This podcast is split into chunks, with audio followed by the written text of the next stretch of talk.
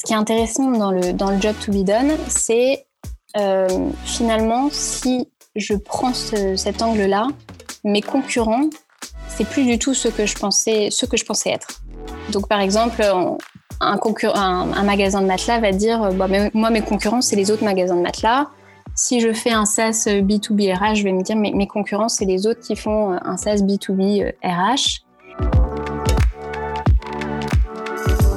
Et en fait, euh, on comprend qu'en fait, les concurrents, c'est les gens qui ont le même job to be done que nous. Pour illustrer cette idée, euh, on a le, CEO de Netflix, quand on lui demande est-ce que pour vous Amazon est un concurrent? Lui, il répond mais en fait, mes concurrents, c'est n'importe qui qui aide les gens à se détendre.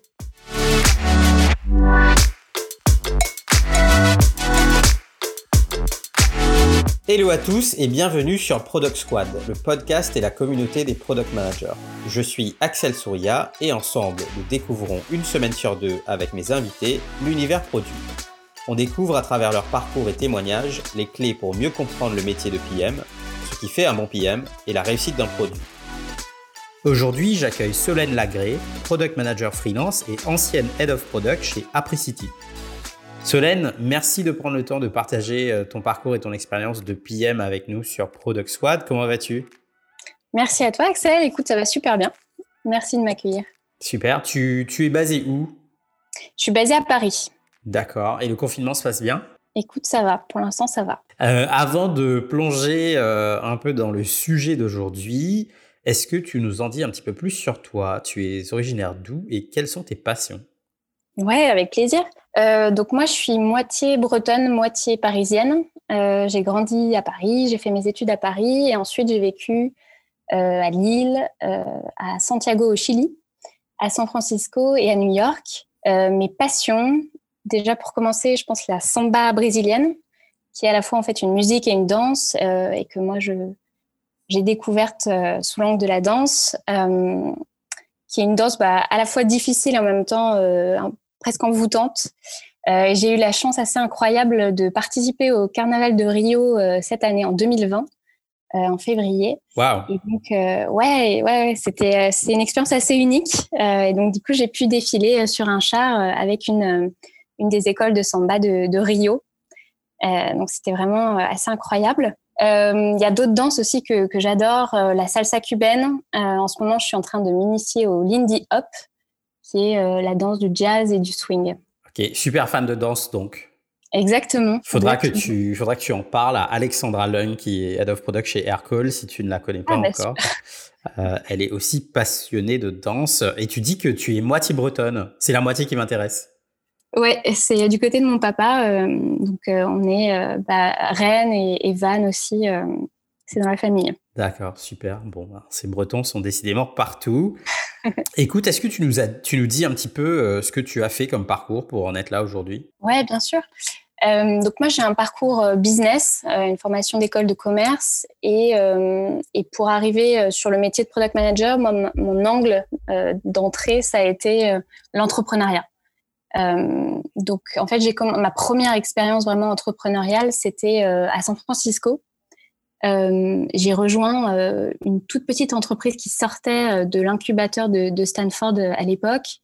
Et donc, c'était quatre, quatre mecs qui voulaient se lancer sur la livraison du dernier kilomètre. Et donc, comment aider les business qui livrent soit de la nourriture, des fleurs, du linge, à gérer en fait leur, leur livraison. Aujourd'hui, cette entreprise, c'est OnFleet. C'est une entreprise qui fait euh, plus de 50 millions euh, de livraisons euh, dans 93 pays du monde. Et notamment, c'est la solution, je crois, qui est utilisée par Frischti, par exemple, pour, voilà, pour gérer ces livraisons. Donc, moi, quand j'étais là-bas, en fait, on avait fêté ensemble la millième livraison. C'était vraiment au tout début. Et, et, donc, je découvre un petit peu avec cette expérience bah, l'environnement startup et aussi l'environnement tech, puisqu'en fait, sur euh, quatre personnes, euh, bah, il y en a deux qui codent et euh, on a une personne designeuse. Et, bah, donc, en fait, vraiment, j'adore ça et je, me rends compte que le produit est au cœur, est vraiment au cœur de la boîte. donc, en fait, après ça, j'ai envie de continuer là-dedans et je rejoins une autre startup à New York cette fois-ci, qui est une startup dans la fintech, dans les cartes de crédit. Et donc là, l'objectif, c'est d'aider les gens à choisir la meilleure carte de crédit pour eux. Euh, donc c'est très américain comme, euh, comme problématique parce qu'en fait en, en, moyenne les Américains ont 10 cartes de crédit par personne. Oui, c'est vrai.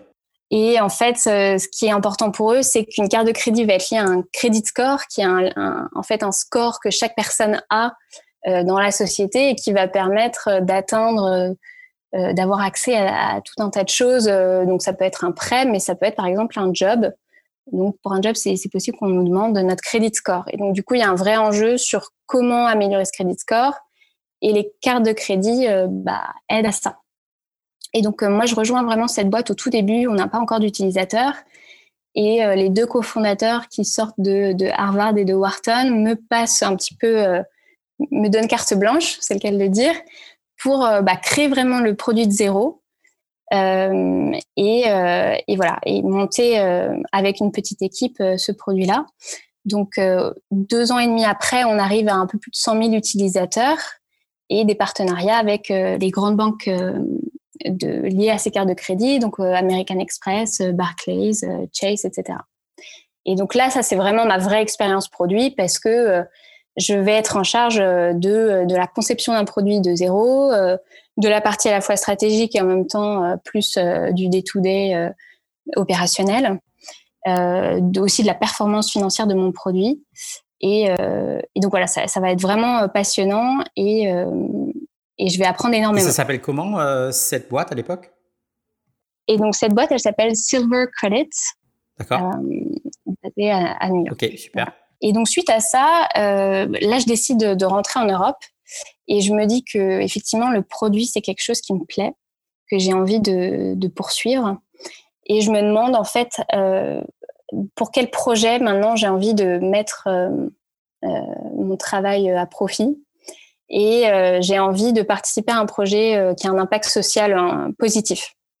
Donc c'est là que je décide en fait de rejoindre une start-up dans la santé, dans la fertilité, qui se lance entre Paris et, et Londres et euh, dont l'objectif est d'aider les gens euh, à avoir des, des enfants.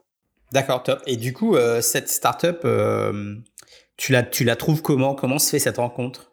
Alors cette rencontre, elle se fait via en fait l'incubateur d'AXA qui s'appelle Camet Ventures et qui va être un incubateur spécialisé ou dédié aux projets sur la santé et sur l'assurance. Et donc en fait, la startup en question qui s'appelle Apricity euh, elle est issue de, de cet incubateur. D'accord, ok, super intéressant. Et toi, tu arrives, euh, arrives sur quel rôle? Donc moi, j'arrive en tant que bah, première personne euh, produit, aux côtés des quatre cofondateurs, qui sont à la fois des, des, profils techniques et en même temps plutôt médicaux, du coup, experts sur la fertilité. Et donc mon rôle, ma, vraiment ma première mission, c'est créer la, la, toute première version du produit pour arriver à convaincre nos investisseurs un an après de lever une série A. Et, euh, et donc, du coup, c'est là que je vais commencer à, bah, à, découvrir vraiment tout cet univers de la fertilité que, qu'en plus, moi, je connais pas particulièrement à ce moment-là. Et euh, essayer de devenir, euh, de monter en compétence assez rapidement dans les, dans les premiers mois sur, sur ces questions médicales de fertilité, sur qui sont mes utilisateurs et mon marché, et puis arriver à, du coup, à créer un produit qui, est, qui, qui peut, qui a du sens. D'accord, super intéressant. Et du coup, euh, un sujet euh, hyper émotionnel. Exactement. Et euh, voilà. Et donc, du coup, c'est pour ça que j'ai eu envie de parler de d'émotion aujourd'hui, parce que c'est vraiment ce sujet qui m'a amené à, toute cette réflexion autour de l'aspect émotionnel d'un produit? Et finalement, qu'est-ce que ça veut dire comprendre un utilisateur sous cet angle-là? Euh, et en fait, euh, effectivement, quand, je commence à, interroger euh, mes utilisateurs et, à faire des interviews avec eux, la première chose vraiment qui me, qui me frappe, c'est cette intensité émotionnelle immense. Parce que je me retrouve avec des gens qui sont souvent bah, très émus quand, quand, on se parle, puisque c'est des gens qui n'arrivent pas à avoir d'enfants, qui ont parfois fait plusieurs, plusieurs FIV avant, il y en a qui vont jusqu'à en faire 11. Alors pour nos, pour nos auditeurs, est-ce que tu nous expliques euh, ce que c'est une FIV et, est-ce que tu peux aussi nous expliquer en, quoi ce processus c'est quand même compliqué? Puisque tu dis il y en a qui en font quand même 11. Euh, en, quoi en faire 11 euh, c'est compliqué en fait Oui, donc FIV c'est fécondation in vitro. Donc le concept c'est c'est juste qu'en fait on va essayer de quand quand on identifie un problème d'infertilité chez l'un ou l'autre ou les deux euh, partenaires d'un couple, qui peut être hétérosexuel ou homosexuel, on va essayer de, bah, de médicaliser un petit peu ce système-là. Et en fait, c'est tout un processus qui est assez éprouvant parce que pour une pour une fécondation in vitro typique, il va falloir d'abord passer à peu près 15 jours euh, de sa vie à se faire euh, des piqûres presque tous les jours, voire plusieurs fois par jour. Ça joue énormément sur les hormones euh, parce qu'on essaie de stimuler, de surstimuler en fait les ovaires. Et donc du coup, pour la femme, c'est bah, c'est vraiment c'est hyper compliqué parce que il y a l'aspect physique qui est, qui est douloureux et qui, qui, du coup joue sur des hormones, mais il y a aussi l'aspect émotionnel parce que c'est un sujet où, en fait, euh, quelque chose qui est la, chose la plus intime euh, de notre vie, on se retrouve à, aller dans un hôpital pour le faire. Euh, voilà, ça déshumanise un petit peu ce processus qui est très intime. Et puis, bah, il y a un aspect aussi financier qui existe moins en France, mais parce que c'est bien pris en charge par la sécurité sociale, mais notamment en Angleterre, c'est des, des, montants qui peuvent aller jusqu'à 7000 pounds en moyenne pour une FIV. Donc, quand on en fait une, deux, trois et que ça fonctionne pas, bah, il y a, y a, beaucoup de choses euh, qui s'accumulent. Quoi. Il y a le côté, on est épuisé physiquement, euh, émotionnellement, on est aussi euh, épuisé parce que à chaque fois, on a l'espoir que ça, que ça marche. Et en fait, c'est vraiment, euh, ils, ils, disent un roller coaster, donc une, les montagnes russes des émotions. Ouais, exactement.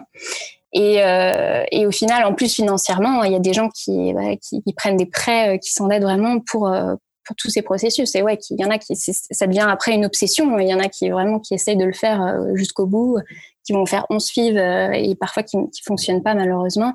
Et après, qui peuvent du coup se tourner, euh, par exemple, sur des donneuses d'ovocytes. Ouais, super intéressant. Donc du coup, aujourd'hui, tu voulais nous parler de, de cette émotion au cœur du produit, c'est-à-dire comprendre ses utilisateurs en six étapes avec la théorie des jobs to be done. Exactement. Euh, et en fait, ce qui est intéressant sur, alors, qu'est-ce que c'est la théorie des jobs to be done? Donc, c'est une théorie qui est euh, qui est issue de pas mal de courants de pensée en fait euh, économiques, euh, psychologiques, qui a été théorisée à partir des années 90, euh, entre autres par Rick Peddy, John Palmer, puis popularisée par Christensen et, et, Alan Clément. Et en fait, c'est une théorie qui est très intéressante parce que elle va justement puiser dans cet aspect émotionnel. Et donc, c'est ça qui a vraiment résonné en moi quand j'ai découvert cette théorie et c'est là que je me suis dit, bah, je peux vraiment m'aider de cette théorie pour euh, comprendre mes utilisateurs. Donc en fait, l'idée derrière cette, euh, cette théorie, c'est euh, c'est que les gens ils sont moins intéressés par les produits qu'ils achètent ou qu'ils utilisent que par les services que ces produits vont leur rendre. C'est ça. Donc, donc, ça, c'est une idée. Pardon, non, non, c'est une idée. Euh, je, je, pensais que c'était une idée très forte parce qu'en fait, on se rend bien compte que les gens n'achètent pas un produit parce qu'ils ont besoin du produit, mais plutôt pour, euh, pour l'outcome, entre guillemets, que ce produit va leur permettre d'atteindre. Donc, euh, pour la, l'état, entre guillemets, de, de réussite que ce produit va, va, va apporter. Donc, il y a cette notion de, de progrès qui est une notion forte, je trouve, dans, dans Jobs to be Done, qui, où on dit d'ailleurs souvent, euh, dans la littérature anglaise, people don't want products, services or features, people want progress. Et ça, c'est une notion forte qui, mm. qui, entre guillemets, est toujours restée. Exactement. Et, et, en fait, ce qui est intéressant, c'est que ce progrès-là, il a une dimension euh, fonctionnelle, mais il a une dimension émotionnelle. Donc, euh, à partir dès les années 60, en fait, il y a un peu cette idée de dire les gens n'achètent pas euh, des, des, des, perceuses, en fait, ils veulent un trou dans leur mur. C'est ça, c'est ça leur objectif. Et donc c'est pour ça qu'ils achètent une perceuse, mais ils n'achètent pas la perceuse pour l'outil lui-même. Et en fait, là où Jobs to be done va plus loin, c'est de dire, bah en fait non, les gens, ce qu'ils veulent, c'est peut-être un trou dans le mur, mais pourquoi? Bah parce qu'en fait, ils veulent accrocher des, des photos des gens qu'ils aiment chez eux. Donc ça, c'est l'aspect émotionnel. Et du coup, bah, ils vont se dire qu'ils ont peut-être besoin d'un trou et du coup d'une perceuse. Mais finalement, ça veut dire aussi qu'il y aurait peut-être d'autres options sans faire de trou dans un mur pour arriver au même, euh, au même résultat, au même progrès. Embaucher une décoratrice d'intérieur. Par exemple, exactement. Donc c'est un peu l'idée aussi de Cathy Sierra quand elle dit euh, il faut pas chercher à créer de meilleurs appareils photo, il faut chercher à créer de meilleurs photographes. D'accord. Donc c'est aussi un nouveau paradigme en termes de quel est le rôle d'un product manager ou d'une product manager. Est-ce que c'est d'améliorer son produit ou est-ce que c'est d'essayer euh, d'accompagner nos utilisateurs à faire le progrès qu'ils euh, qu'ils désirent voir dans leur vie? Mais c'est aussi une idée forte parce que si je reprends juste l'exemple de la perceuse et, du ou de la décoratrice d'intérieur, c'est ça veut aussi dire que ben le, ton magasin de bricolage qui te vend la perceuse est en concurrence avec le décorateur ou la décoratrice d'intérieur. Exactement. En fait, euh, quand on voit, ce, quand on voit le, sujet sous cet angle-là, ça ouvre plein de perspectives. Et donc, c'est effectivement ce que j'avais envie d'un peu détailler dans, dans six étapes euh, un peu précises qui m'ont aidé, moi, en tout cas, à, progresser dans ma découverte de mes utilisateurs. C'est parti. Donc, les six étapes, euh, juste pour les citer un petit peu avant, la première, ça va être l'histoire. La deuxième, c'est le pourquoi émotionnel. la troisième, c'est les alternatives. Quatrième, c'est la décision. La cinquième, c'est le manque. Et la sixième, c'est l'addiction. Donc, si on commence par la première, qui est euh, l'histoire. Donc là, derrière, euh, derrière ce point, c'est comprendre, euh, comprendre un utilisateur, c'est d'abord comprendre dans quel contexte il va choisir un produit. Et du coup, quelle est son histoire jusqu'à ce jour-là où il décide d'utiliser ce produit. Et donc peut-être pour illustrer ça et puis pour aider les gens aussi à comprendre un peu Job to be done, on peut se parler de, de Mincheck. Qu'est-ce que tu en penses, Axel? C'est un très bon exemple. Euh, ça me, ça me rappelle la formation Jobs to be done que j'ai faite. Et en fait, en préparant euh, ce sujet avec toi, ça m'a rappelé cette formation-là. Et en mm. fait, c'est effectivement l'exemple qui, à l'époque, avait un peu, m'avait un peu aidé à connect the dots, comme on dit en anglais, parce mm. que sans cet exemple-là, euh, au début de la formation, euh, je pense que tu peux patauger pendant un moment avant de comprendre, euh, avant que les choses se, se mettent à, leur place. Quoi. Bon, bah, on y va du coup. Donc, le milkshake, l'idée, c'est en fait, c'est une chaîne de fast-food qui vend des milkshakes aux États-Unis et ils ont un enjeu sur comment vendre plus de, plus de ces milkshakes. Donc, la première approche qu'ils vont avoir, c'est bah, on va aller demander aux gens qui achètent ces milkshakes euh, qu'est-ce qu'ils aiment bien sur ces milkshakes, comment on peut les aider à, apprécier encore plus ces milkshakes pour qu'ils en achètent plus? Donc euh, ça va être est-ce que vous aimeriez que les ingrédients de ce milkshake soient euh, bio? Est-ce que vous voudriez qu'il y ait plus de, choix dans, les, dans les goûts, etc. Et en fait, ils se rendent compte que après plusieurs mois où ils prennent cette approche-là, ça mène à pas grand-chose. Donc, ils vont essayer d'adapter un petit peu les retours qu'ils ont. Et au final, les ventes de milkshakes euh, évoluent pas, évoluent pas énormément. Et donc là, ils se disent, on va prendre une autre approche. Et là, c'est vraiment l'approche job to be done, c'est-à-dire, on va essayer de comprendre les motivations profondes qui font que quelqu'un va venir dans cette euh, chaîne de fast-food acheter ce milkshake. Euh, et donc pour ça, ils vont déjà commencer par observer qui sont ces gens qui viennent acheter des milkshakes, quand est-ce qu'ils viennent acheter ces milkshakes, avec qui, est-ce que quand ils achètent un milkshake, ils vont aussi acheter euh, autre chose à manger? Est-ce que quand ils achètent le milkshake, ils le prennent sur place ou à emporter, etc. Et donc, en faisant cette approche-là, la première chose intéressante qu'ils observent, c'est que finalement, il y a beaucoup de personnes qui viennent acheter des, acheter des avant 9 h du matin. Ils se rendent compte que ces personnes, souvent, elles sont seules, euh, qu'elles viennent acheter leur milkshake, qu'elles le prennent à emporter et ensuite qu'elles montent dans leur voiture euh, directement. Le, le milkshake au petit déjeuner, le rêve. Exactement.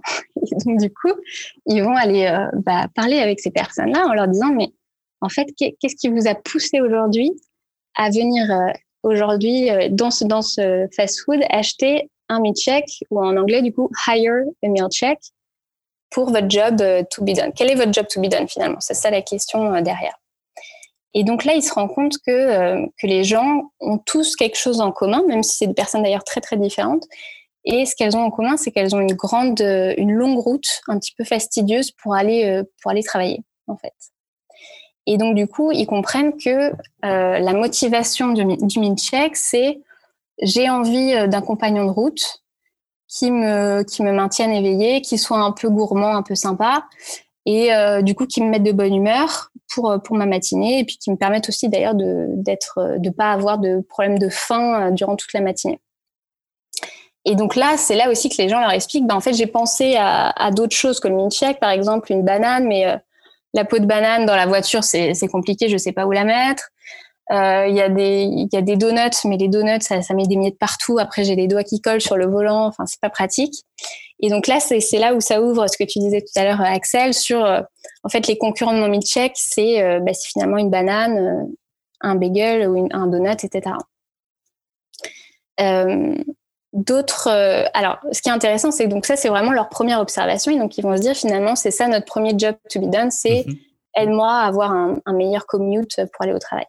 Et le deuxième, la deuxième observation, c'est qu'il y a quand même des gens qui vont venir acheter des milkshakes qui n'ont rien à voir avec ces gens-là. Et dans ce cas-là, en fait, euh, de la même façon, ça va être un autre job to be done. Donc, ça va être, par exemple, un papa qui vient l'après-midi avec son fils, lui offrir un milkshake. Pourquoi? Pour lui montrer que c'est un super papa, euh, qu'il qui l'aime. Et, euh, et, là, dans ce cas-là, en fait, euh, le concurrent du milkshake, c'est plus la banane. Ça peut être, par exemple, euh, aller au magasin de jouets. Donc en fait, tout ce que cet exemple nous montre, il y, a beaucoup de points là-dedans, mais déjà, c'est comprendre vraiment la logique du job to be done et comprendre que le contexte et les circonstances sont fondamentales pour comprendre le job et pour y répondre, puisque dans l'exemple du matin et l'exemple de l'après-midi, c'est pas du tout le, même objectif derrière. Et du coup, si on veut améliorer notre mid-check et améliorer nos ventes, on va pas du tout jouer sur la même chose. Par exemple, le matin, on va jouer sur le côté, il faut que ce soit un peu rassurant, il faut que ce soit assez, euh, il faut que les gens se sentent aussi calés, mais qu'il y ait un côté gourmand. Alors que l'après-midi, si c'est pour euh, le petit garçon, bah, peut-être qu'en fait, c'est juste réduire la taille du mid-check, euh, des choses comme ça. Et du coup, dans ce que tu dis là, ce que j'entends aussi, c'est que selon le contexte d'utilisation du produit et selon du coup le job to be done, il peut y avoir une amélioration ou un développement du produit qui est particulier à ce contexte-là. Exactement. Exactement. Et l'idée aussi que finalement, si on va essayer d'améliorer euh, le mid-check de façon générale, sans distinguer clairement les différents jobs to be done, finalement, on, on aide personne euh, à améliorer son job à lui. Ok, super clair. La deuxième idée euh, que je trouve intéressante, c'est l'idée du pourquoi émotionnel. Donc, l'idée de se dire quelle est la motivation un peu profonde et, et humaine et émotionnelle derrière, derrière l'achat ou derrière l'utilisation d'un produit. Alors, pour illustrer cette idée-là, j'avais envie de partager une petite histoire euh, qui, m'est arrivée pendant le premier confinement. Euh, en fait, j'ai eu envie de me mettre euh, à la méditation. Et donc, pour ça, j'ai commencé à regarder les différentes applications qui existaient. Donc, j'en ai téléchargé trois, quatre. Et en fait, souvent, les, les, applications de méditation, il faut payer quand même pour avoir accès au contenu. Donc, j'avais un choix à faire en fait entre toutes ces, toutes ces, ces applications et euh, elles sont plus ou moins euh, semblables en termes de contenu en fait. Et ce qui a vraiment fait la différence pour moi, c'est justement ce côté émotionnel et c'est avec l'application Calm ouais. qui euh, en fait qui permet dès qu'on entre dans l'application de visualiser un fond euh, en vidéo qui bouge un petit peu avec le bruit qui va avec, qui est un fond de nature. Donc, par exemple, ça peut être euh, un lac où on voit euh, l'eau qui, qui, coule avec euh, le, bruit, et puis les feuilles dans les arbres, les oiseaux qui chantent. Ça peut être la mer avec le bruit des vagues, et on voit en vidéo les, vagues qui arrivent comme ça. Et calme, calme, on le, juste pour le rappeler, c'est une application de méditation. Exactement, c'est une application de méditation. Et, et donc, en fait, c'est vraiment cet aspect, euh, cet aspect nature qui m'a, euh, qui m'a tout de suite, euh, tout de suite parlé, tout de suite fait du bien. En fait, c'est exactement ce que je recherchais quand en fait j'ai décidé de méditer. Donc c'est là où l'idée du job to be done ressort, c'est-à-dire pourquoi j'ai eu envie de méditer, quel est mon job to be done à ce moment-là. Et là, en fait, le job to be done, c'est j'ai envie de me recentrer, j'ai envie de me reconnecter à moi-même, j'ai envie de devenir une personne plus calme et donc, c'est aussi là le nom de l'application. Euh, et, euh, et, donc, cette application a compris ça et m'aide dans ce progrès-là. Et c'est une chose que j'ai pas retrouvée dans les autres euh, applications. là, ce qui est intéressant aussi, c'est de voir que ce qu'on disait juste avant, le contexte, l'histoire, c'est hyper important et ça nous aide à comprendre le job to be done. Parce que là, donc c'était un contexte de confinement. J'étais dans mon appartement à Paris entre quatre murs et donc, juste avoir ce, petit shot de nature, ça m'a fait un bien fou. Et donc, ça, ça aide aussi à comprendre que, euh, que le besoin émotionnel derrière, c'était aussi se reconnecter à soi et à la nature. Et d'ailleurs, euh, sur Calme, euh, moi, je me souviens bien de deux moments, c'est-à-dire qu'il y avait l'avant où il y avait les séances, les sessions où la personne qui faisait la narration ou la personne qui qui intervenait n'était pas forcément quelqu'un de connu. Et mm. après, il y a une deuxième phase où en fait, ils ont commencé à faire appel à des comédiens, euh, à des acteurs connus euh, pour faire la narration et pour faire les interventions dans leur session, dans leur capsule audio. Euh, et en fait, puisque l'audio, c'est quand même un format très émotionnel, mm. notamment dans un contexte de méditation, euh, je pense que c'est pas anodin qu'ils se sont dit, qui se soit dit, euh, ah bah tiens, euh, je vais prendre tel ou tel acteur pour raconter un, une, histoire, un sleep story comme ils disent, pour pour aider les gens à mieux s'endormir la nuit. Je pense que c'est un aspect émotionnel très fort. Complètement, complètement. C'est hyper intéressant ce que tu dis parce que je pense que euh, ça peut même être à l'inverse quelque chose qui te fait euh, arrêter d'utiliser une application si la voix que tu as, c'est, elle te parle pas ou elle te plaît pas. Ouais, exactement. En fait, parce que ça parle tout de suite à, l'émotionnel. Et c'est ça qui est intéressant de, de comprendre derrière aussi quand on est product manager sur ce point-là, c'est de se dire quand on est dans une salle de réunion et qu'on va essayer de prioriser, par exemple, euh, des fonctionnalités ou comment améliorer son produit, si on comprend pas que derrière le besoin de la personne c'est celui-là, on va pouvoir se dire bah c'est peut-être plus rationnel euh, et logique en fait de se dire bah par exemple la fonctionnalité de classifier ses méditations c'est quelque chose d'important alors qu'à côté euh, euh, les vidéos de la nature et tout ça bon ça peut, ça peut sembler un peu gadget. Et en fait on passe complètement à côté du, du job to be done et de, de, de la raison profonde. Ouais et ça peut être très important Ouais, et ça peut aider concrètement sur euh, des métriques comme euh, la rétention, par exemple, ce qui fait que les gens euh, restent chez toi plutôt que d'aller à la, à la, concurrence. Exactement. L'étape d'après, c'est les alternatives. ce qui est intéressant dans le, dans le job to be done, c'est finalement, si je prends cet angle-là, mes concurrents, c'est plus du tout ce que je pensais, ce que je pensais être. Donc, par exemple, un, magasin de matelas va dire euh, bah, moi mes concurrents c'est les autres magasins de matelas. Si je fais un SaaS B2B RH je vais me dire mes concurrents c'est les autres qui font euh, un SaaS B2B RH euh, et en fait on comprend qu'en fait les concurrents c'est les gens qui ont le même job to be done que nous. Donc pour illustrer pour illustrer cette idée on a le, le CEO de Netflix quand on lui demande est-ce que pour vous Amazon est un concurrent? Lui, il répond, mais en fait, mes concurrents, c'est n'importe qui qui aide les gens à, se détendre. Donc, euh, moi, je suis en concurrence avec euh, un jeu de société. Je suis en concurrence avec euh, une bonne bouteille de vin. D'ailleurs, ça, c'est un concurrent assez, assez compliqué à battre. et en fait, ça, c'est ça, c'est important dans le produit pour, pour plusieurs raisons. La première raison, c'est que ça va nous aider à comprendre vraiment derrière quelle est la valeur qui est recherchée par notre utilisateur parce que si on arrive à comprendre euh, vers quoi il va se tourner dans le cas où il n'utilise pas notre produit à nous, ça nous donne aussi un éclairage sur qu'est-ce qu'il recherche vraiment. Euh, la deuxième chose intéressante, c'est que du coup, en termes de message, euh, donc ça c'est plus sur du product marketing par exemple, mais même en, termes de business plus largement, on va on va du coup être beaucoup plus pertinent dans le message qui va être de pourquoi mon produit est bien et ce à quoi il répond vraiment. Et troisièmement, en termes de prix, on va comprendre quel est euh, le budget, dans quel budget je vais aller puiser, puisque euh, je vais savoir quelles sont mes alternatives et du coup combien, euh, combien quelqu'un est prêt à mettre pour résoudre ce job-là. donc si mes alternatives, c'est rien faire, là je vais pas avoir un super budget, mais si mes alternatives, c'est déjà de dépenser beaucoup pour répondre à ce besoin, je vais pouvoir aussi revoir mon, mon positionnement de prix. D'ailleurs, euh, dans la méthodologie euh, Jobs to be done, donc qui est une méthodologie de d'interview qu'on mène auprès des utilisateurs pour comprendre euh, quels sont leurs leur contextes et leur situation de, de, struggle, comme on dit en anglais, et mm-hmm. aussi leurs aspirations.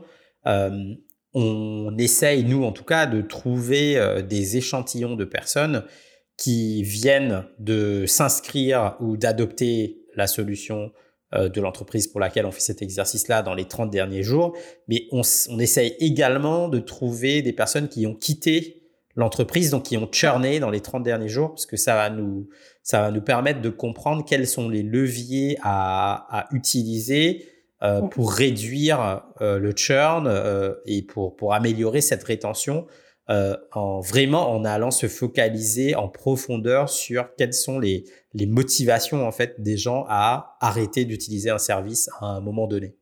Mmh. Ouais, ça c'est super intéressant. Ouais. Mmh. Ça me fait penser aussi quand tu parles de de cette idée de, de comment tu identifies ton, euh, le, ton paysage euh, concurrentiel. Euh, mm-hmm. En fait, moi, une, une idée qui m'avait marqué aussi, c'est que, donc ça c'était à l'époque où, je travaillais chez, chez Verisure, qui est le, le leader européen de, la protection résidentielle.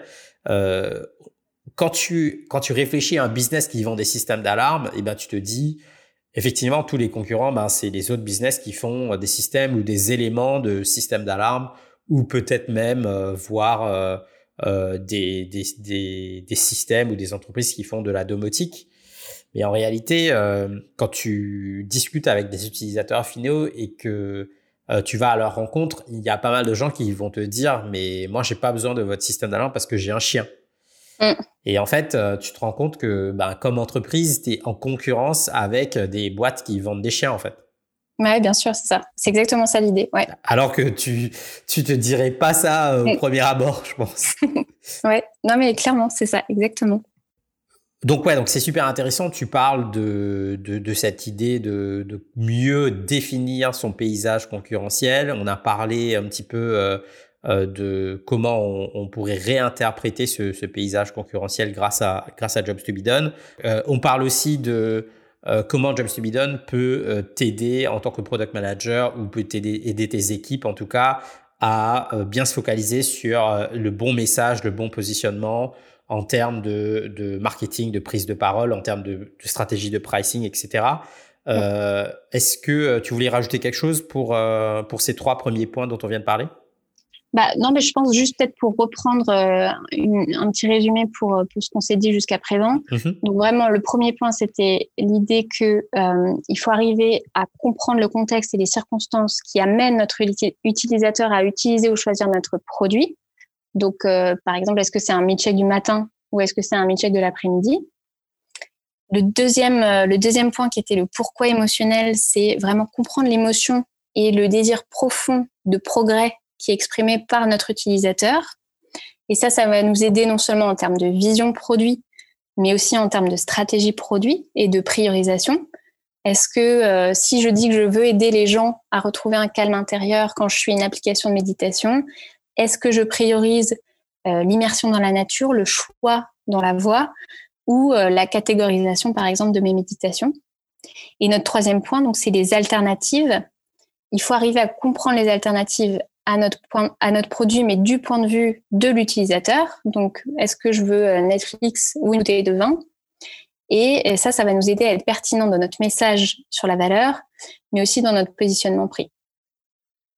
Super. Est-ce qu'il y a un, framework Donc, je reviens un petit peu à, à, ce point dont je parlais sur comprendre euh, les motivations euh, euh, et les détracteurs de, de ce qui fait qu'une personne adopte ou pas une, solution. Est-ce que tu as un framework de ça, qui, un framework qui te permet de, de visualiser et aussi de faciliter cette prise de décision?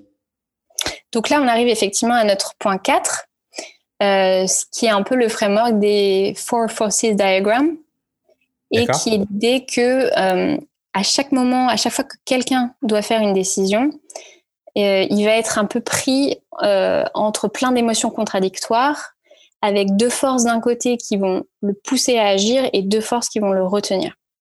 Et quelles sont ces deux forces du coup de chaque côté? Donc les deux forces, si on commence par les deux forces qui vont le pousser à agir, donc on peut dire les deux plus, la, première, euh, la première force, ça va être euh, bah, le problème auquel il est euh, confronté. Si on prend l'exemple d'un matelas, j'ai un matelas, mais à chaque fois que je me réveille, pardon, j'ai mal au dos. Donc ça, ça va me pousser à vouloir changer. Le deuxième, le deuxième plus, c'est la promesse. Donc ça, c'est qu'est-ce qui va nous attirer vers la nouvelle solution? C'est la notion de progrès là. C'est donc si j'achète un nouveau matelas, bah, je vais pouvoir mieux dormir. Du coup, je vais être de meilleure humeur au bureau et à la maison. Ce que ce qu'on appelle aussi, c'est deux forces plutôt positives qui encouragent vers entre guillemets la nouvelle solution, qui est souvent la solution que nous, en tant que product manager, on, aimerait construire ou on est en train de construire. On appelle souvent ça des, des, forces de push, d'ailleurs. Exactement. OK. Et de l'autre côté, on retrouve, on retrouve aussi euh, deux autres forces qui, elles, sont, vont être plutôt négatives et qui vont être des forces de pull. Exactement. Et ces deux forces, euh, bah, elles sont aussi très émotionnelles. La première, c'est euh, l'anxiété. Euh, est-ce que, que, est-ce que je vais réussir à bien choisir un nouveau matelas? Parce que j'ai, que quelques moments pour le tester dans le magasin. Je sais pas si si je vais pas me tromper. Et puis, si jamais le nouveau matelas il est pas mieux et que j'ai toujours mal au dos, je je suis pas sûre que ça vaut, ça vaille le coup, quoi. Et la deuxième, c'est l'attachement émotionnel aussi à ce qu'on a et à ce qu'on connaît. et du coup, à ce qu'on va aussi décider d'arrêter d'utiliser si on utilise un nouveau produit. Et donc là, c'est euh, bah oui, mais ce matelas, en fait, c'est mon grand-père qui me l'avait offert euh, quand je suis allée m'installer pour mes études. Euh, voilà. Donc ça, c'est l'attachement qui fait que bah oui, mais quand même, j'aime bien ce que j'ai, quoi. D'accord, super. Et, et, ça, vient d'où cette, ce framework de, de, des diagrammes de, du diagramme des quatre forces? Alors en fait, ce qui est intéressant, c'est que c'est John Gourville qui a théorisé ce qu'il appelle l'effet x9, qui est un peu euh, le concept de dire finalement, d'un côté, on va avoir euh, des utilisateurs qui survaluent par un facteur de 3 ce qu'ils connaissent et ce qu'ils ont actuellement. Et de l'autre côté, on va avoir des entreprises qui survaluent euh, leur innovation par un facteur de 3 aussi. Et donc, en fait, euh, chacun va penser que ce qu'ils ont, c'est vachement meilleur que la vraie valeur d'ailleurs actuelle. Et c'est pour ça, lui, il va dire que c'est pour ça qu'il y a beaucoup d'innovations qui échouent, parce qu'il euh, y a cette, euh, ce déséquilibre vraiment entre d'un côté les consommateurs et de l'autre les, entreprises. Il y a un exemple intéressant de ça, c'est euh, par exemple le clavier QWERTY. on voit que c'est une innovation où il y a un vrai push parce que, bah, en fait, il y a par exemple Dvorak qui avait fait un design de keyboard où euh, c'était beaucoup plus ergonomique, il y avait les voyelles au milieu, ça, ça permettait de taper euh, bah, beaucoup plus rapidement, surtout qu'à la base, le QWERTY, c'est fait pour taper euh, très lentement. et pourtant, il y, a un, il y a un pool tellement fort qui est, bah oui, mais je sais bien utiliser maintenant mon, clavier, j'ai pas envie de, de changer. C'est l'habitude, quoi. Exactement, c'est l'habitude et c'est l'attachement. Et donc ça, ça a fait que, bah, en fait, ça, ça a jamais fonctionné. D'accord. C'est fou ça, je ne connaissais pas cette histoire. et du coup, ce qui est intéressant d'un point de vue produit ici, euh, c'est de se dire, premièrement, quand je vais proposer un produit à mon utilisateur, oui, il faut que je joue sur, euh, sur les forces qui vont l'attirer vers mon produit en lui disant que c'est un super produit, etc. Mais il faut aussi que je considère ces, ces forces qui le retiennent là et de l'aider à l'accompagner euh, pour réduire cette anxiété et cet attachement. Donc il y a une marque qui euh, fait ça bien, je trouve, qui, est Teddy Bear, qui font des qui font des matelas. Donc en plus de présenter leur matelas comme euh, ils l'appellent l'incroyable matelas, etc.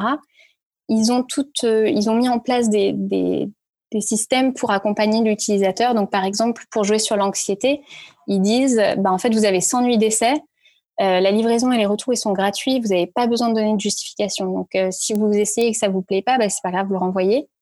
Ils vont aussi jouer sur, euh, sur l'attachement euh, à l'ancienne literie en disant qu'ils vont récupérer votre ancienne literie, la recycler et lui donner une, seconde vie.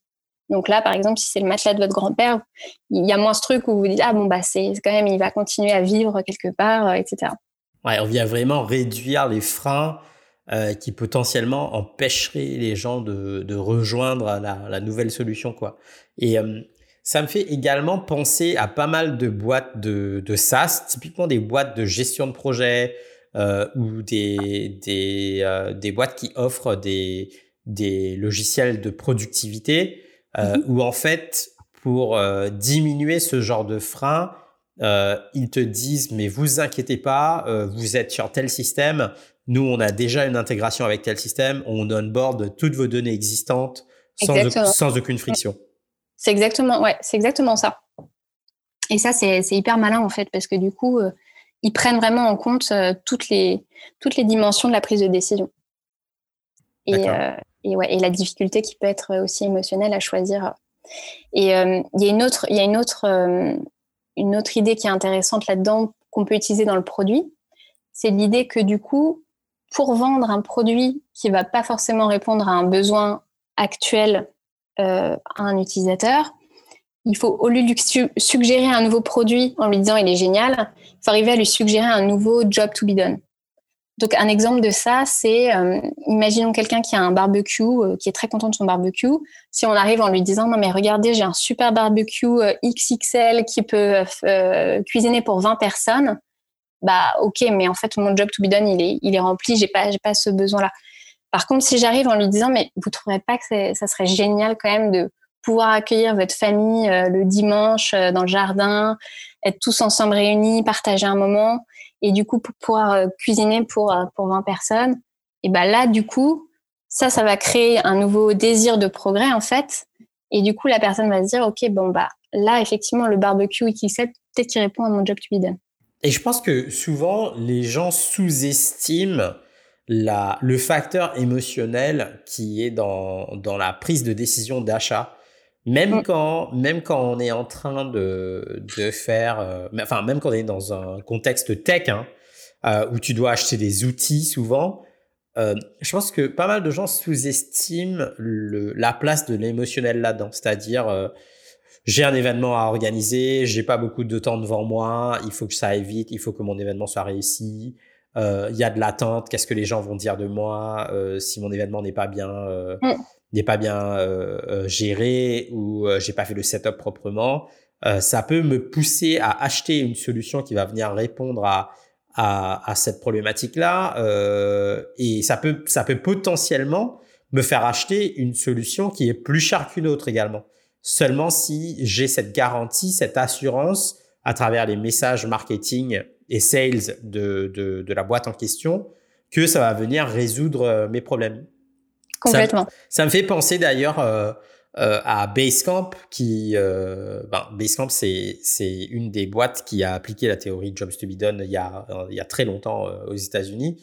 Donc pour ceux qui ne connaissent pas Basecamp, c'est une boîte qui euh, est éditeur de logiciels de gestion de projet et de CRM en mode SaaS. Euh, c'est aussi une boîte qui écrit beaucoup sur des pratiques, des bonnes pratiques de de management et de product management. Euh, c'est eux d'ailleurs qui sont à l'origine de la méthodologie Shape Up.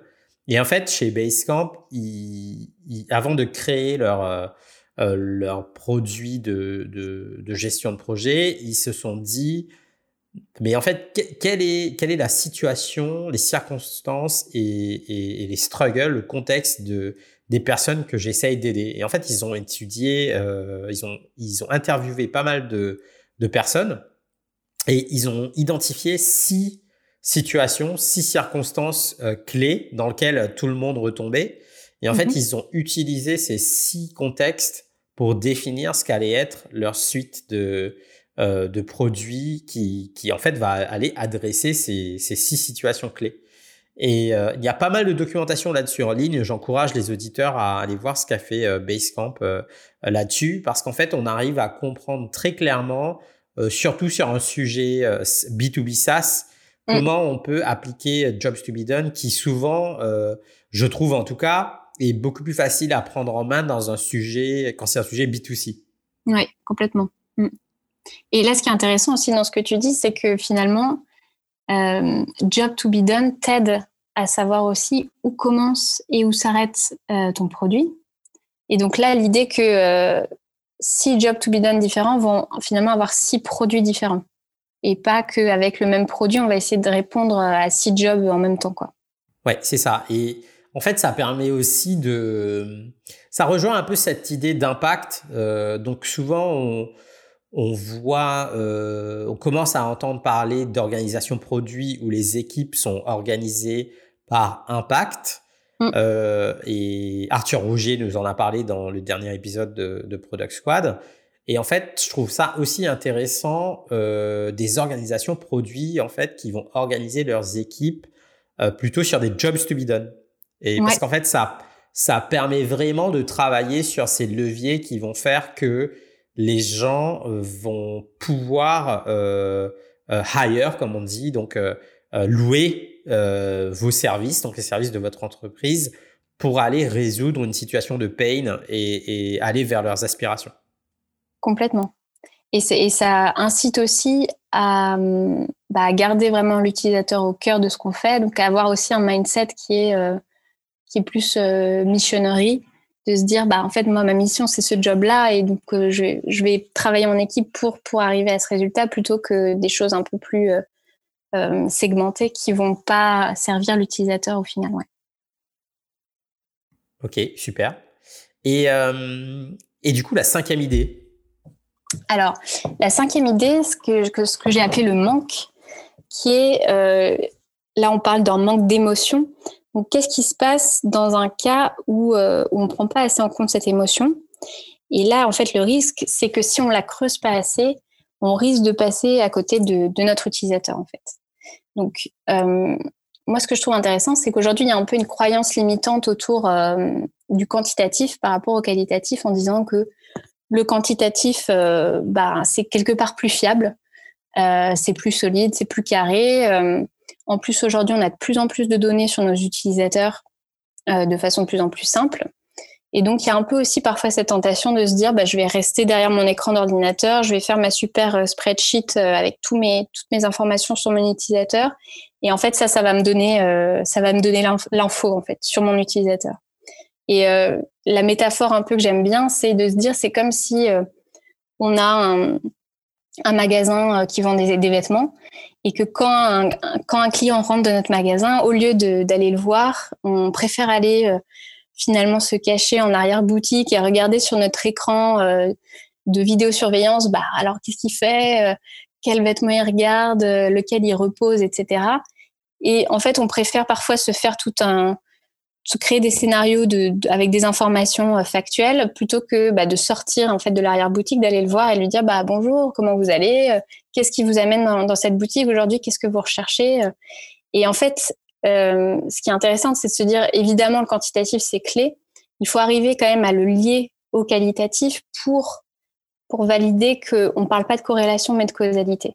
Et donc là, il y a un exemple intéressant que, qui a été expliqué par euh, Intercom, qui a été partagé par Intercom, où ils disent qu'en fait, ils ont lancé un moment une feature euh, qui était une, feature d'une carte du monde euh, et qui permettait à leurs utilisateurs, donc là pour le coup on parle de B2B, hein, de visualiser sur cette carte du monde où se trouvaient leurs, leurs utilisateurs. Et ils expliquent qu'en fait au début cette fonctionnalité ils l'ont un peu créée bon, un peu comme ça, en se disant bon bah c'est sympa, mais sans vraiment euh, s'attendre à quoi que ce soit. Et ils se sont rendus compte que euh, cette, fonctionnalité, elle était vraiment plus utilisée, plus utilisée pardon, que ce qu'ils pensaient. Et donc euh, ils se sont dit bon bah génial. la tentation là tout de suite, c'est de se dire bon bah si les gens l'utilisent, il faut absolument qu'on améliore cette carte, qu'on la rende, je sais pas plus plus précise, qu'on précise les frontières entre les pays, les, les petites bulles pour identifier les, utilisateurs. Et en fait, ils se disent, bah non, mais on va essayer quand même de comprendre bah, pourquoi, pourquoi utilisée. Et donc là, ils se rendent compte que finalement, les utilisateurs euh, utilisent cette, cette carte pour partager beaucoup sur les réseaux sociaux euh, et pour se faire voir un peu euh, bien en disant on est une super entreprise, regardez, hyper internationale, etc.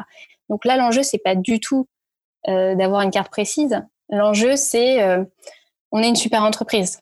Euh, c'est de la visibilité, c'est de la, marque employeur, etc. Et donc du coup, la solution pour améliorer cette carte, c'est pas de la rendre plus précise, c'est de la rendre encore plus attractive visuellement et euh, d'aider en fait les gens à, avoir cette, à se faire bien voir, à se faire mousser entre guillemets.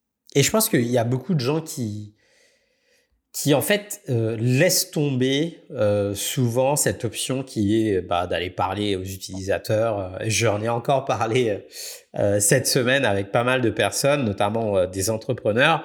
Mm. En fait, jamais personne va te dire qu'aller discuter avec des utilisateurs, c'est c'est pas bien. Mm. Tu, tu, discutes avec des gens dans le produit ou dans la tech et tu vas leur dire ouais user centricity, mais il faut parler à tes utilisateurs. Tout le monde va te dire mais oui, of course. En fait, tout le monde est d'accord par contre, quand il s'agit d'aller le faire et d'aller faire l'exercice et de sortir de son bureau et de ne plus être derrière son écran et, d'être confronté à la réalité d'utilisation des gens, euh, là, il n'y a plus personne. Ouais.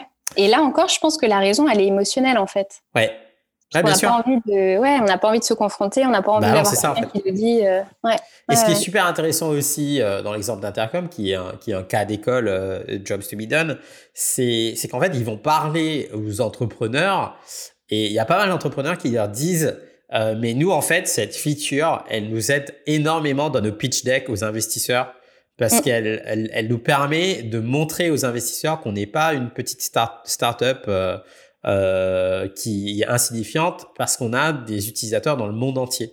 Mm. Et c'est fou comment cette, cette feature qui à la base était d'ailleurs qui a commencé par être un gadget est mm. devenue une des raisons clés pour lesquelles les gens utilisaient euh, Intercom, alors qu'Intercom n'était pas fait pour, euh, enfin, c'est pas le, core job euh, d'Intercom, quoi.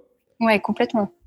Et je pense effectivement par rapport à ce que tu disais avant sur utiliser Job to be done dans un contexte B2B, je pense que dans le contexte B2B, il y a beaucoup d'émotionnel qui va se jouer autour de asseoir une crédibilité et une légitimité, que ce soit en tant qu'employé ou en tant qu'entreprise. Mm. Absolument, ouais. Du coup, on arrive à notre dernier point qui est l'addiction.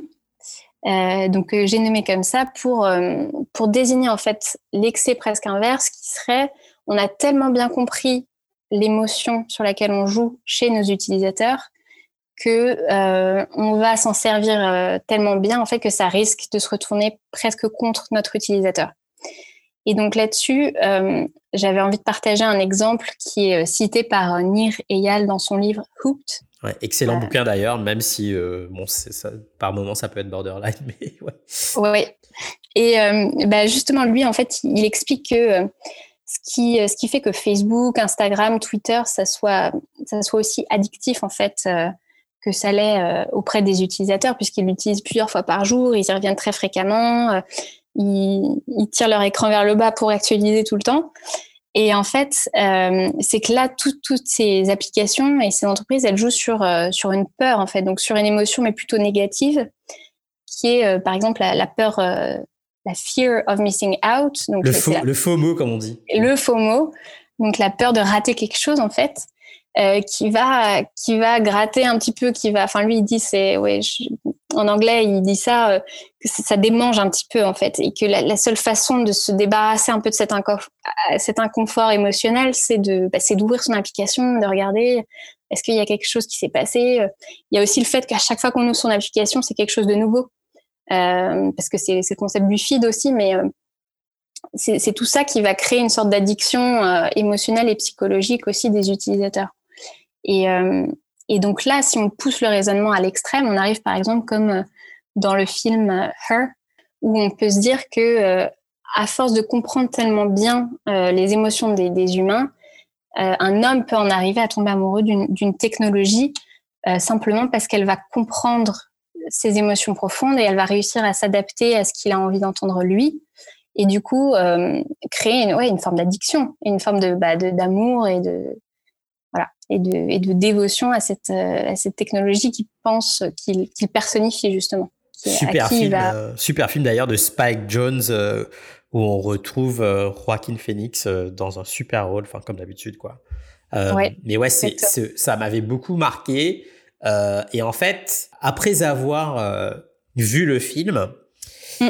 il y a eu pas trop longtemps après la sortie des Apple AirPods. Mm. Et en fait, quand les Apple AirPods sont sortis, euh, Chris Messina, euh, qui est l'inventeur du hashtag, a écrit, que moi je suis sur Medium, a écrit un article dessus, qui est un article que je recommande euh, à tout le monde de, lire. Je le mettrai dans, la liste des ressources de, qui, sera dans la newsletter de cet épisode. Mm. En fait, dans cet article, Chris Messina explique qu'Apple a tout compris. Parce qu'en fait, Apple développe des, des écouteurs euh, euh, du coup sans fil, dans, dans, le, dans lesquels euh, Apple intègre Siri, donc qui à la base est, la voix d'une femme, et il explique comment Siri va devenir la personne qui répond à toutes tes attentes. Parce qu'en fait, tu vas passer ta vie à dire Siri fait ci, Siri fait ça, Siri aide-moi à faire ci, etc. Et il explique comment Apple va commencer à créer un lien émotionnel entre tous ses utilisateurs au monde entier et Siri et comment Apple va placer Siri dans toutes les maisons, euh, dans les oreilles et dans les têtes de, tout le monde euh, pour en faire en, fait en faire un, compagnon, euh, une compagne indispensable? Mm. Et à l'époque, quand j'avais lu l'article, je me suis dit mais en fait c'est fou, mais ça fait presque un côté, il y a presque un côté complotiste. Mais en vrai, c'est une stratégie produit qui est hyper forte et qui est une stratégie long terme. Ça me fait, ça me rappelle également l'intervention de Simon Sinek sur euh, Finite versus Infinite Games, où il explique que des, des, boîtes comme Apple, elles ne sont pas là pour, euh, pour opérer sur euh, une timeline finie. Elles sont là pour opérer sur du très très long terme. Et du coup, ça, tout ça en fait commence à prendre sa place et tu commences à comprendre la puissance derrière le, la stratégie produit et la stratégie marketing d'une boîte comme Apple. Ouais, ouais super intéressant. Mm. Mais d'ailleurs, ça, ça me fait penser au fait que euh, y a aussi beaucoup de, boîtes quand elles jouent sur euh, sur la voix d'une, donc ça peut être Alexa, ça peut être OK Google ou les choses comme ça, qui vont aussi essayer d'introduire euh, justement une personnification de cette technologie pour la rendre plus humaine et pour encore plus jouer sur le côté émotionnel. Par exemple, chez Siri, c'est comment on peut créer des traits d'humour chez Siri. Donc il y a eu pas mal de, choses comme ça où on voyait euh, quand on essaye de dire un truc à Siri, en fait, il répond d'une façon assez rigolote. Et donc ça crée presque plus d'attachement aussi euh, derrière. Et effectivement, ça rentre dans ce que tu décris. Ouais. C'est pas anodin. Tout est tout est réfléchi, tout est pensé. Euh, et d'ailleurs. Beaucoup de gens parlent de, du bouquin aussi de Nier notamment quand on pense à des applications comme Candy Crush et le succès de, de ce genre d'applications. Euh, donc en fait, dans son bouquin Hooked, Nirial explique euh, le sous-titre de son bouquin, c'est euh, c'est How to Create uh, Habit Forming uh, Products. Et en fait, c'est fou parce que si tu, il propose en fait des frameworks qui te permettent de de créer des des produits qui viennent entre guillemets piéger tes utilisateurs dans des dans des cycles de, de, répétition où ils doivent toujours revenir vers ton application, ouvrir ton application, voir ce qui s'y passe. Et il parle, euh, euh on parle aussi du, de, de l'influence que ça peut avoir sur l'état émotionnel, émotionnel des utilisateurs, notamment via mm. la dopamine, par exemple. Donc, quand les gens euh, euh regardent euh, leur feed et qu'ils voient que plein de gens like sur Instagram, et ben les likes, ça émotionnellement, ça dégage quelque chose en toi. Donc au niveau physiologique, il se passe un truc. Euh, mm. ton, ton cerveau euh, est content. Donc euh, tu as de la dopamine qui est euh, qui est qui est générée par par ton corps.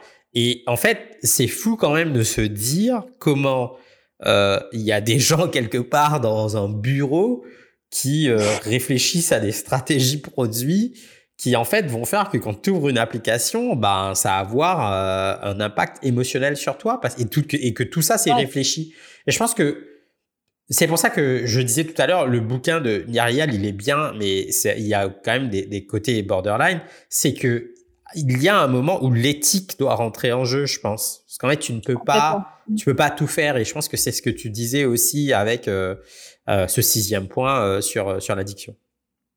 Exactement. Et, du coup, et là-dessus, j'avais vu une, une interview d'un designer, c'était assez intéressant, qui disait finalement, est-ce que en tant que designer ou, ou donc product manager, est-ce qu'il faudrait pas euh, faire un prêter serment, un petit peu comme les médecins par exemple qui prêtent serment, pour euh, bah, pour s'engager aussi à à pas utiliser euh, toutes ces techniques et tout ce, ce savoir autour de l'émotionnel contre l'utilisateur. Ouais, pas faire du dark UX quoi, comme on dit. Ouais. Et euh, Exactement.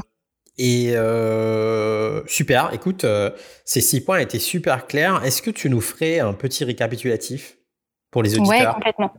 Donc, on a vu, euh, on a vu en point 1 l'histoire, donc l'importance du contexte autour de l'utilisation d'un produit et dans quel contexte il s'ancre pour arriver à mieux déterminer le job to be done. On a vu après le, en deux le pourquoi émotionnel. Donc justement, quel est ce besoin profond et quel est cette, ce désir de progrès profond euh, dans lequel il faut qu'on accompagne notre utilisateur? Euh, en trois, on a vu les alternatives. Donc finalement, l'idée que euh, la compétition, elle est seulement définie par l'utilisateur lui-même quand il va décider d'utiliser telle ou telle chose et qu'il faut arriver à ouvrir notre, notre définition de la concurrence. On a vu aussi la décision en, point 4 et ses difficultés parce que c'est un mélange d'émotions contradictoires et contraires. Et donc, du coup, c'est notre job aussi et notre rôle en tant que product manager d'accompagner toutes les forces, que ce soit des forces de push ou de pull, autour de la décision. Et ensuite, en point 5 et en point 6, on a vu soit le manque d'émotion, donc qu'est-ce qui se passe si on ne prend pas assez en compte euh, ces émotions et là on risque en fait de passer à côté de notre utilisateur. Et en 6, l'addiction, qu'est-ce qui se passe si on, si on a tellement bien compris ces émotions-là, mais que finalement on les utilise euh, parfois euh, au détriment de l'utilisateur. Et donc notre responsabilité face à ça en tant que product manager. Quelle est l'idée centrale en fait que tu gardes dans Jobs to be done et, et comment tu conseillerais euh, à, un ou une PM aujourd'hui qui se dit tiens, euh, cette méthodologie-là, ce framework-là m'a l'air intéressant, j'aimerais bien l'expérimenter ou l'adopter euh, dans ma pratique du métier, tu leur mm. conseillerais quoi comme prise en main? Comment, comment ils s'y prennent? Ouais. bah, moi, je pense que l'idée clé et l'idée que j'ai essayé aussi de faire passer là, et moi qui m'a aidé, c'est de se dire tout produit qui s'adresse à un humain, il, a forcément une part d'émotionnel qu'il faut arriver à comprendre parce que c'est ça qui va nous aider à vraiment mettre notre utilisateur au centre de notre produit. On dit tout le temps. Il faut, et également, de, également de vendre le produit, pardon, je t'interromps. Exactement, également de le vendre. Mais donc, avant de le vendre, il faut arriver à le créer et, enfin, et qui réponde à ce, à ce besoin-là. Euh, et donc, du coup, voilà, c'est pour moi, ça veut dire ça finalement. Mettre son, mettre son utilisateur au cœur de son produit, c'est finalement comprendre l'émotion de cet utilisateur et réussir à répondre à, cette, à ce besoin profond de progrès émotionnel de notre utilisateur avec notre produit. Et alors, pour prendre en, main euh, ce, ce, framework, donc, ce qui est très intéressant et parfois du coup compliqué, mais il y a beaucoup de personnes qui se sont exprimées sur ce sujet, qui ont essayé de, de l'appliquer à des cas concrets. Donc, peut-être on peut partir de, de, la théorie. Il y a deux livres un peu intéressants là-dessus euh, que je conseille qui sont euh, le premier c'est Competing Against Luck de Christensen mm-hmm. et le deuxième c'est euh, When Kale and Coffee Compete. Donc ça c'est celui de Alan Clément. Euh, et ça c'est vraiment deux livres un peu fondateurs qui aident à rentrer plus en profondeur sur ce, sujet-là. Et puis après je pense que ça va être surtout effectivement la prise en main. Euh, qu'est-ce que ça veut dire moi dans mon job au quotidien? Quelles sont les questions que je dois me poser? Et enfin, si on doit résumer en une phrase, la question, c'est, c'est pourquoi? De toute façon, c'est la question du produit euh, central aujourd'hui. C'est vraiment pourquoi, pourquoi on fait ça? Pourquoi. Là, je, l'ai appelé le pourquoi émotionnel parce qu'on essaie vraiment de, creuser en profondeur. Mais pourquoi? Donc moi, dans mon cas, par exemple, sur la fertilité, ok, les gens ils veulent avoir un enfant, mais pourquoi? Euh, Est-ce que c'est parce qu'ils veulent transmettre quelque chose? Est-ce que c'est parce qu'ils veulent laisser une trace d'eux sur Terre? Et eh bien, en fait, toutes ces questions, ça implique plein de choses derrière, parce que euh, le fait de, par exemple, de se dire, bah, ils veulent un enfant parce qu'ils veulent laisser une trace, ça veut dire que du coup, mes concurrents, c'est euh, écrire un livre, euh, œuvrer pour une cause, euh, des choses comme ça. Ou alors, si c'est une question de transmission, euh, ça peut être, bah, du coup, s'occuper d'autres, des enfants qui sont pas forcément les miens, mais et en fait, tout ça, ça a énormément de, conséquences sur le produit. Avant de, de te laisser, est-ce que, donc j'ai une petite question pour toi, donc qui revient un peu, deux questions pour toi d'ailleurs, qui reviennent dans chaque épisode de Product Squad. La première, quelles sont tes ressources préférées en tant que PM Donc, mm. les choses qui t'ont aidé à, à, améliorer ta pratique du métier. et ensuite, un conseil pour quelqu'un qui souhaiterait devenir PM aujourd'hui. Je te laisse commencer avec les ressources. Ouais. Sur les ressources, euh, moi, ce que je trouve intéressant, c'est qu'il y a un peu la règle quand même du 70-20-10. Donc, c'est de dire finalement, quand on apprend quelque chose, il y a 70% qui vient de la pratique, il y a 20% qui vient euh, de l'échange avec d'autres personnes et il y a 10% qui vient de notre apprentissage théorique. Donc, peut-être si on commence par le 10, euh, la théorie, ça va être... J'aime bien cette approche, en tout cas. Ça va être euh, bah, les deux livres que j'ai cités, donc Competing Against Luck et When Kale and Coffee Compete. Ça, je pense que tu les partageras, euh, Axel. Bien sûr, oui. Euh, moi, il y a d'autres livres euh, que j'ai beaucoup aimés. par exemple, sur la satisfaction client, j'ai lu le livre qui s'appelle Delivering Happiness, qui est sur l'histoire de Zappos, qui a été racheté par Amazon. Et c'est super histoire d'ailleurs. C'est super intéressant et c'est en plus c'est vraiment écrit d'un point de vue un peu personnel. Enfin, c'est c'est top. tous, les, tous les sujets autour du service design, moi, ça m'a beaucoup intéressé, notamment dans la fertilité, parce que, et c'est l'idée aussi de se dire, on, crée un produit, mais on crée une expérience. Et donc là-dessus, il y a un livre qui s'appelle Good Services de Lou Don, que, que je trouve vraiment super bien. Service design, d'ailleurs, qui est un métier que je ne vois pas encore beaucoup en France, mais qui que moi j'avais découvert à l'époque où j'étais à la Barclays et ça m'avait ouvert les yeux sur euh, le champ des possibles de ce métier-là, notamment sur euh, comment tu réfléchis, euh, qui, pour moi d'ailleurs peut être un métier qui tombe dans un, dans, un, dans, le, dans un périmètre de product management.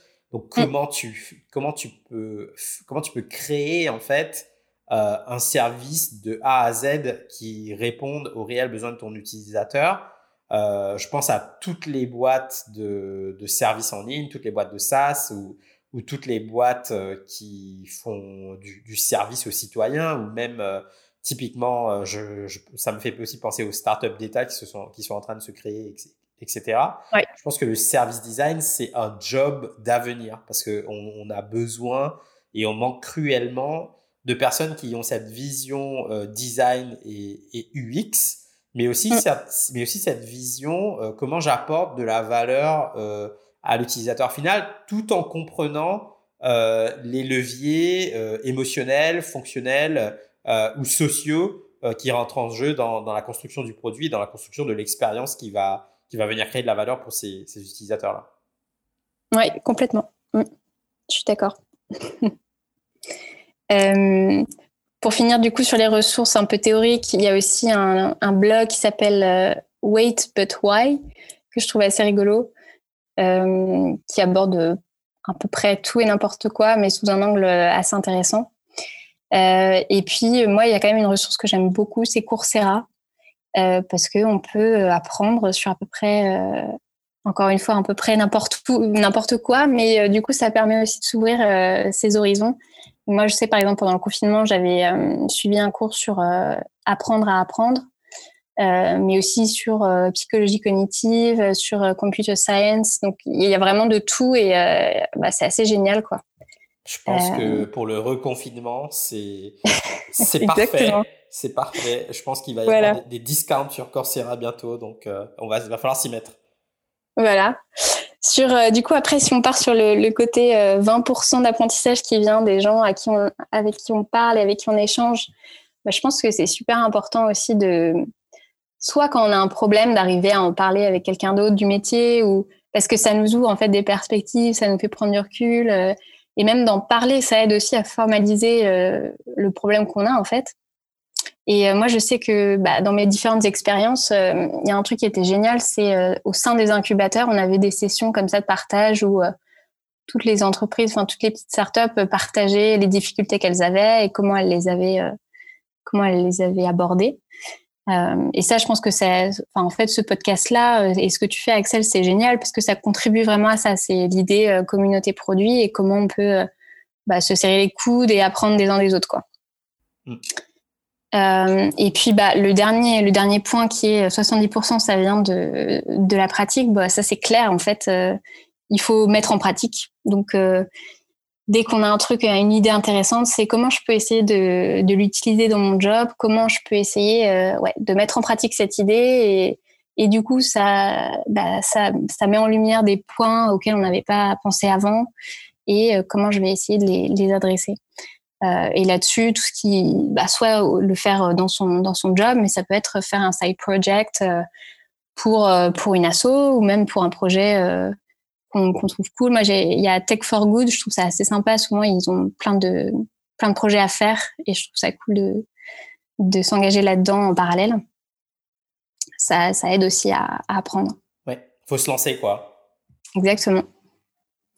Euh, et du coup, un conseil, pour quelqu'un qui souhaiterait devenir PM, euh, bah, je pense si on, en fait, si on reprend un peu le thème, le thème d'aujourd'hui, mais euh, peut-être se demander quel est votre pourquoi émotionnel, pourquoi vous avez envie de devenir euh, product manager, qu'est-ce que ça déclenche chez vous, et voilà, qu'est-ce qui est important pour vous? Pour moi, être product manager aujourd'hui, c'est c'est un moyen, c'est pas une fin. Et et voilà, je pense qu'il faut arriver aussi à se demander pour quel projet j'ai envie de, enfin, au, service de quel projet j'ai envie de travailler et, à quoi, enfin, dans quoi j'ai envie de faire une différence, mhm. quel est l'impact que je veux avoir. Que ça ait du sens aussi, quoi. Voilà. En tout cas, il faut que ça ait, du sens pour soi, mais. Ouais, bien sûr. Voilà, je pense que euh, aujourd'hui être product manager, ça permet de faire euh, à peu près tout et n'importe quoi. C'est ça qui est magnifique aussi dans ce métier-là. Euh, et donc on a un peu de, de l'or entre les mains. Et donc peut-être pour finir sur sur une petite note cinématographique, mais avec notre ami Spider-Man qui dit un grand pouvoir implique de grandes responsabilités. Je pense que voilà, quelqu'un qui est product manager et qui a cette compétence et ce goût du produit, il peut faire énormément de choses. Donc, quel est bah, quelle est la responsabilité, quel est l'impact qu'on veut avoir euh, et comment on va faire que ça arrive. Écoute, super. Merci beaucoup, euh, Solène, pour euh, la générosité de ton partage, le temps que tu as passé avec nos auditeurs aujourd'hui sur Product Squad. Écoute, merci encore d'avoir participé à cet épisode. J'espère que ça t'a plu. Et puis, je te dis pourquoi pas à bientôt pour, pour un autre épisode ou un autre deep dive sur Product Squad. Merci à toi Axel, c'était un vrai plaisir. Si tu es encore là, c'est que l'épisode t'a peut-être plu. Merci d'avoir écouté cet épisode. Tu peux dès à présent retrouver les show notes de l'épisode ainsi que les apprentissages de mes invités, mon analyse et les contenus supplémentaires sur www.productsquad.fr. Si tu as deux minutes, n'hésite pas à me laisser un avis ou un commentaire sur Apple Podcast ou ta plateforme d'écoute préférée. Cela m'aidera énormément à avancer. Merci encore et je te dis à très vite sur Product Squad.